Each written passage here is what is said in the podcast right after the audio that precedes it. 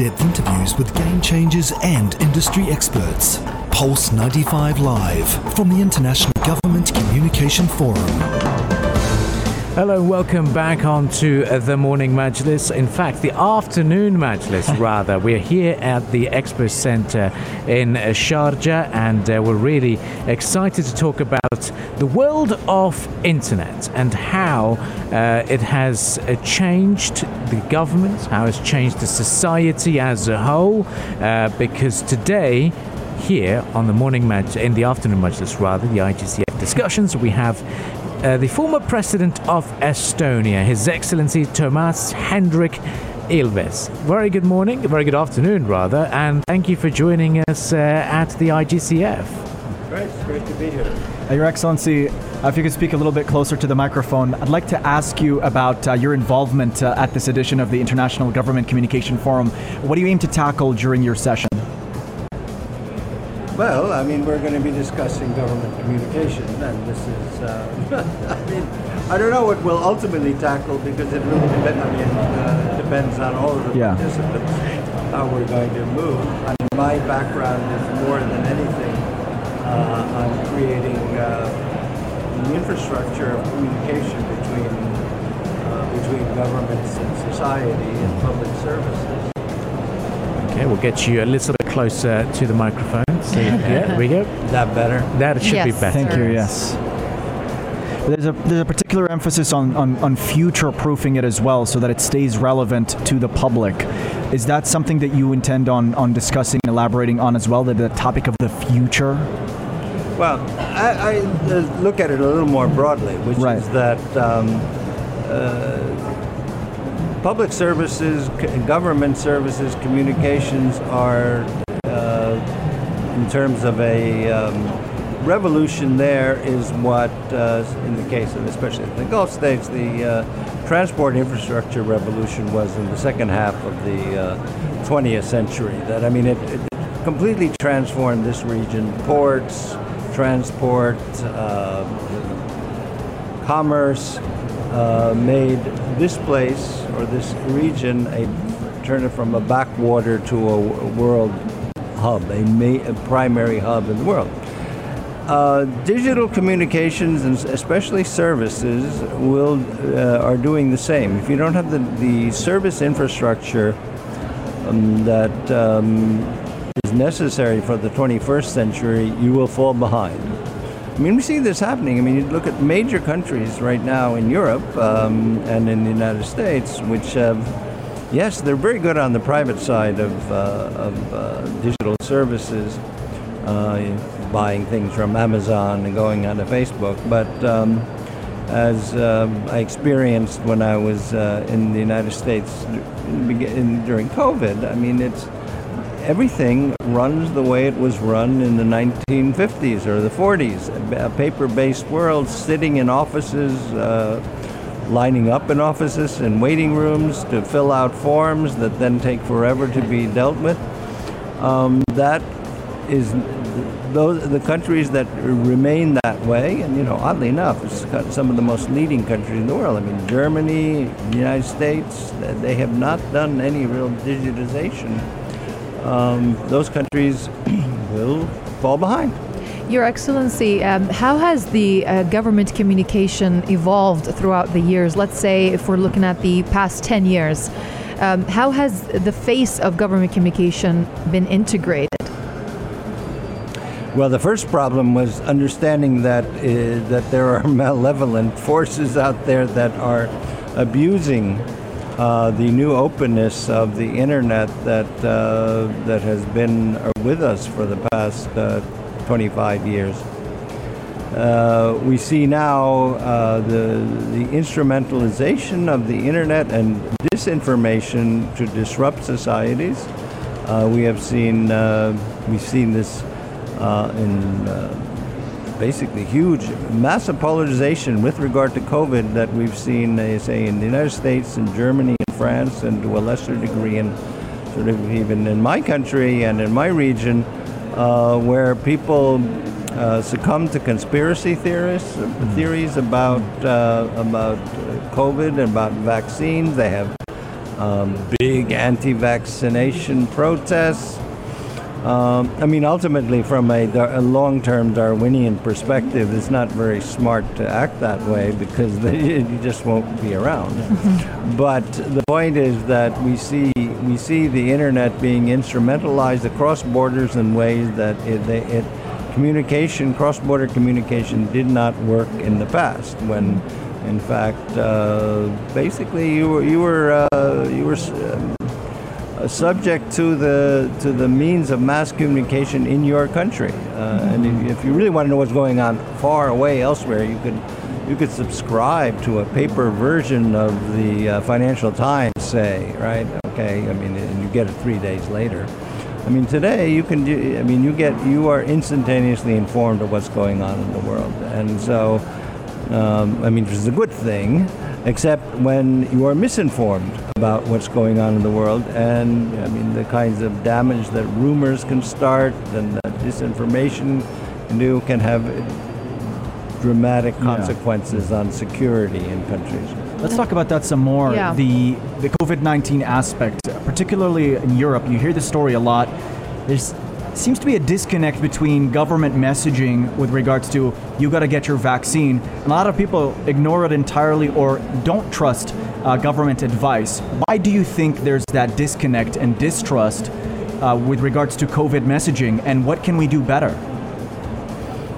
Well, the big problem is that you have people telling you the opposite thing, and you're on. Uh, if you go and go on the internet, go into these conspiracy uh, forums. Uh, people tend to believe that, and then, uh, uh and even the search engines in this sense are sort of designed to. I mean, people say, "Oh, I do my own research," and then you go and look at a site that is already a conspiracy site, and then the search engine is structured in such a way that if you're already looking at this, you will then be sent to another conspiracy site uh, so doing your own research is kind of dubious in this in this sense. So, I mean, we have, uh, and it's very difficult actually for governments to, take a um, uh, to take a to do something that that is uh, that is not censorship. I mean, that's mm. the problem. You can. I mean, you can do, you know, I mean, the Chinese government just doesn't allow it, right? So it doesn't happen. but uh, but in most societies, that's not really considered an option, that you just simply shut down sites, keep information out. Uh, and uh, this is something we're learning to deal with. We, I'm not sure anyone has really effectively learned to deal with this. We do know that, um, I mean, in the case of, uh, say, take Facebook, which has um, was responsible afterwards uh, for all kinds of uh, bad things happening. I mean, they they refuse to believe that um, the junta in Myanmar was uh, exhorting people to kill Muslims, the Rohingya, right? They yeah. said, no, that's not true. Except then it turned out, oh, well, I guess it was true, right? Mm-hmm. I mean, what you need to do in these cases where they will not accept is you have to actually drive that point home to them and say, look, I mean, they are they listen now to if, if you um, they listen to the United States when the U.S. says, well, fairly obvious reason why they listen to the U.S.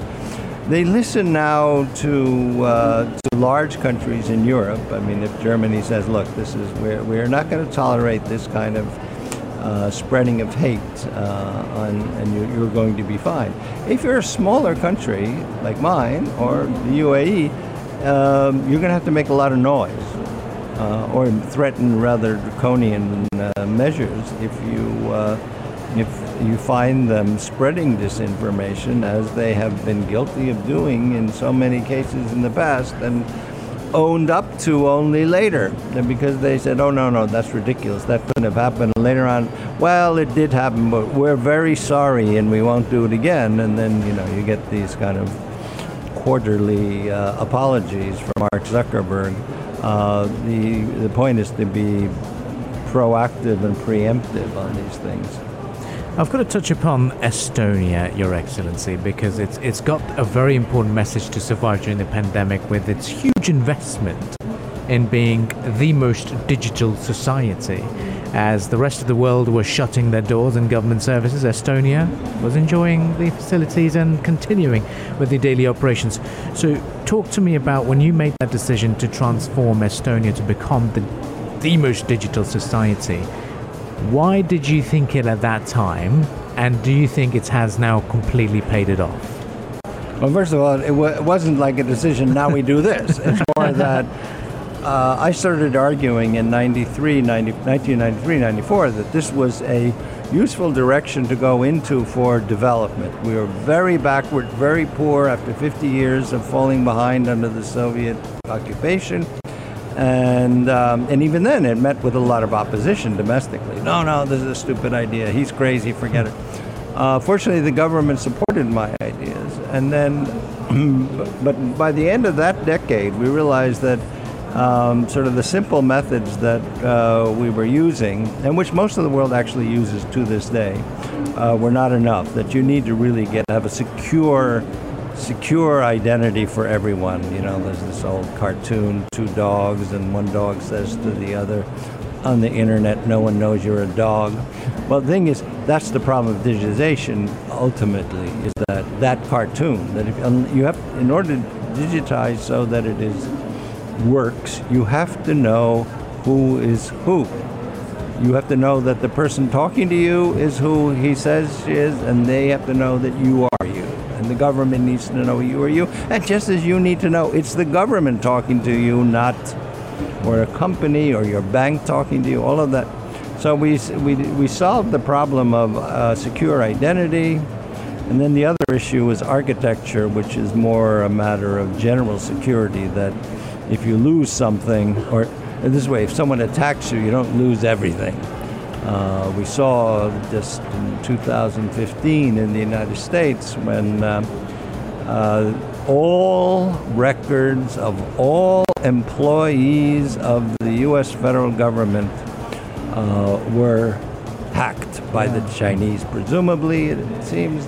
But basically, everybody, 23 million people. It's called the. Uh, I mean, you can look, you can Google the OPM hack, right? And just sucked it all up, and that was because they paid no attention to either security or architecture because they stored it all in one place, and they didn't even encrypt the data. So it was like, so you got you can find anything about anybody who worked for the U.S. government, phone number, security. I mean, sort of social security number in the case of uh, CIA officers, they had their psychological profiles. I mean, it's like everything went.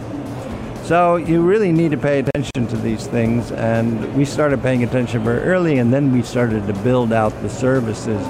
You know, beginning with okay, easy tax forms, digital prescriptions, and so where we are today, and have been actually for 10 years, that basically there are three things you cannot do online uh, in Estonia with regard to traditional relations with public sector government. First is getting married. You do have to show up in a government office to do that. Uh, secondly, getting divorced. Uh, you both have to show up at the same time for that, which is not always so pleasant. Yeah. And the third thing is that mm, because we were already a long time ago very afraid of uh, shell companies, uh, fake companies buying uh, buying property, that if you're going to buy or sell property, physical property, you have to show up, or someone from the company. Say it's a company buys something. Someone from the uh, from the management board has to show up. So we know it's you don't get something like um, which you had a few years ago in the United States, where two uh, consiglieri, or kind of like assistants to the um, number one mafiosi, mafioso in Russia, Semyon Mogilevich, two of these guys went and bought apartments in Donald Trump's personal Trump Tower. I mean, he was selling apartments, and there are two guys who were from who are Russian mafiosi and high up, right? You don't want that to happen. I mean, anyway, but that's uh, but otherwise you can do everything. And so during the uh, the pandemic, you know, our government did not shut down. Uh, in the U.S., I was leaving the U.S. Um, last year in June. I read an article that, that only two months of the pandemic had caused a backlog of three million passport applications. Go why? Well, I mean it's because you government offices were closed. My country, just go in there and you know, they want a new picture of me, see how I've gotten older in the past five years, and then, uh, you know, I upload the photo into the files, and then, uh, and, you know, nothing else has really changed. Uh, I still live where I live, and uh, then uh, my passport is complete, and I just get my passport. So, I mean, that's a typical example of where uh, government services collapsed in so many countries, and in my country, it was like, yeah, okay, so mm. what? It's amazing to see, and there's so much to learn uh, from uh, your, uh, your your talk as well at the IGCF and your experiences uh, as leading uh, Estonia. Now, um, to create a better world, climate change is still dominating the discussions at the moment.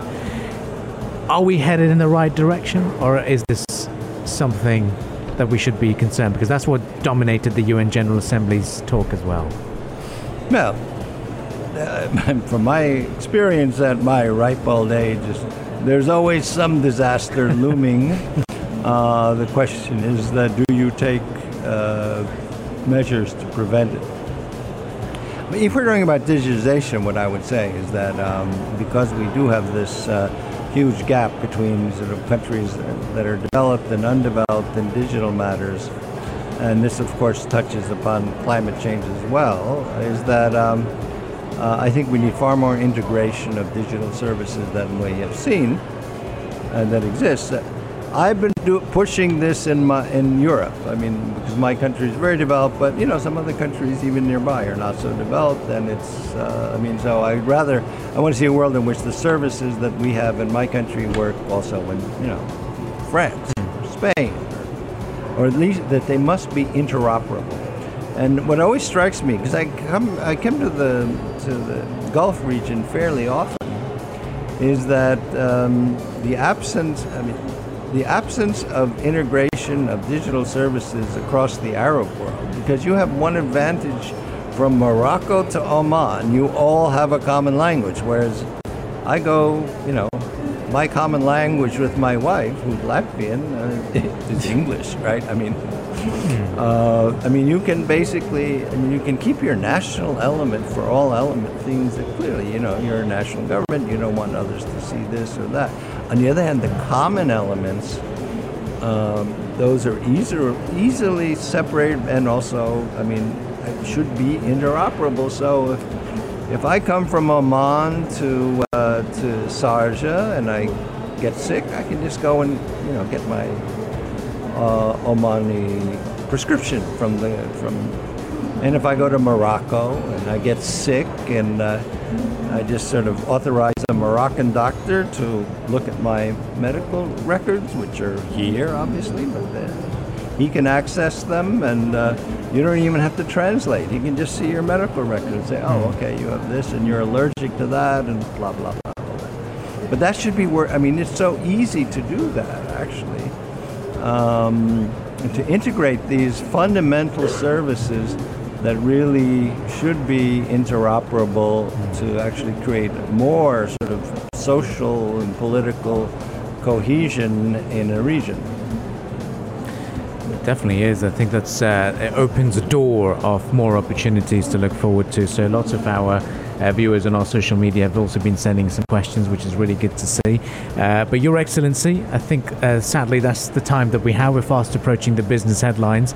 We would like to thank you very much for your time this sure. afternoon, for speaking to us, and uh, we wish you a pleasant stay here in the Emirate of Sharjah.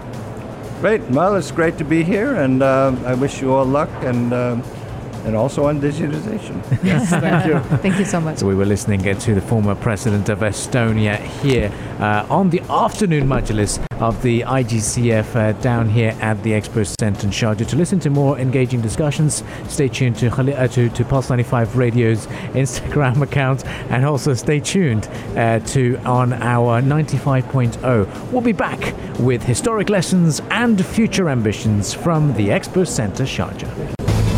Pulse 95 Live from the International Government Communication Forum.